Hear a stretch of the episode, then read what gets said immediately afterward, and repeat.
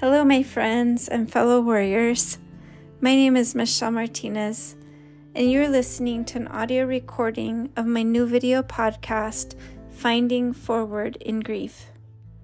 While this is a podcast stemming from my own trauma and pain after the very unexpected deaths of my two oldest children in the span of just 5 years, it is not just a series for those that have experienced child loss.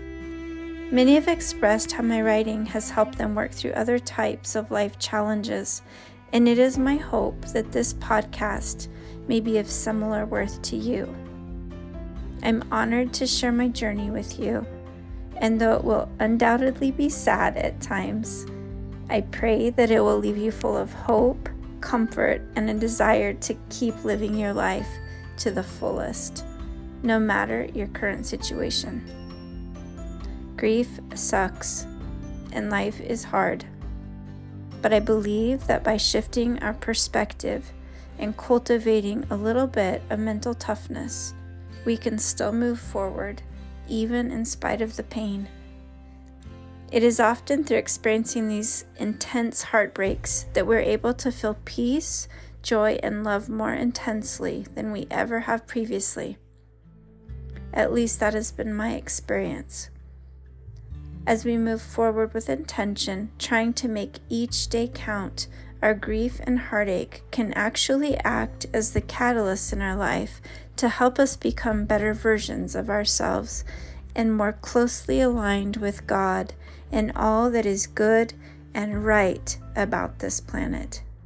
Thank you so very much for joining me on this ride.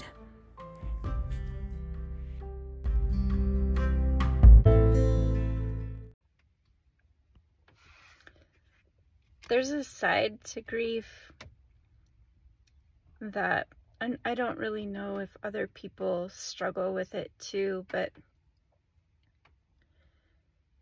for me, even, you know, as illogical as it is, you know, I know that my daughter didn't, you know, choose to go home. You know, she was killed by somebody else, and you know, my son too, like, I know they didn't choose that, but at least not, maybe it was something that they chose before they ever came here to be with me, but as illogical as it is to think that, you know, that they left me, I have days where I feel, you know, a sense of abandonment, like, you know, you guys left me, you left me here, and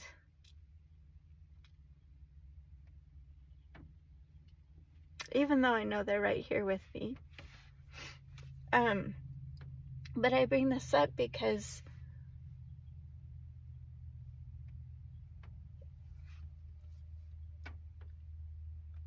it's hard for me to not feel like that's all I do is say goodbye to people. You know, we've got two of my son's friends here visiting right now, and it's been so wonderful, you know, having those two extra young, you know, vibrant souls to help fill the space in my home. But I know they're going to be leaving soon. And I know it's not right of me to make them feel like they should stay. And they're not the only people that have come through my home in the past few years. I wanted to keep there. But a part of me, you know, a part of me wants to keep everybody at a distance because I don't like that hurt of having to, you know, readjust to being alone again.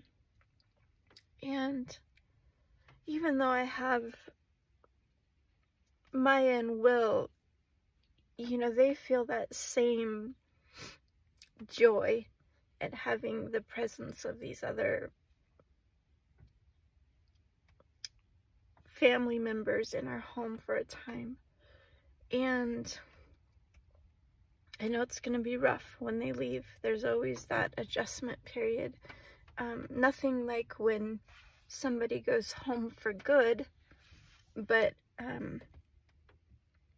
and there's definitely always a sweet spirit in my home where we can feel the presence of my two children that have departed. They're always with us.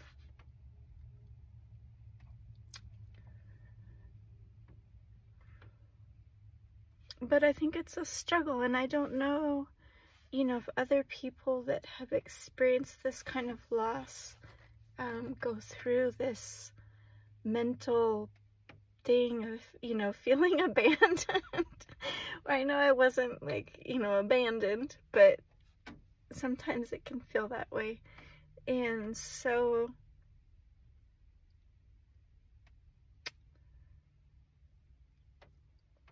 it's all a part of the process.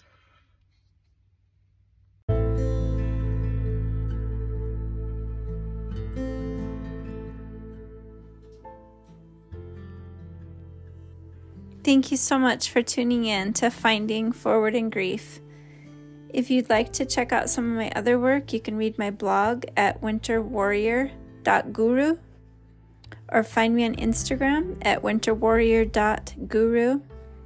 I also have a new monthly publication called KFG, Keep Forward Going, that you can purchase for $4 at patreon.com/winterwarrior.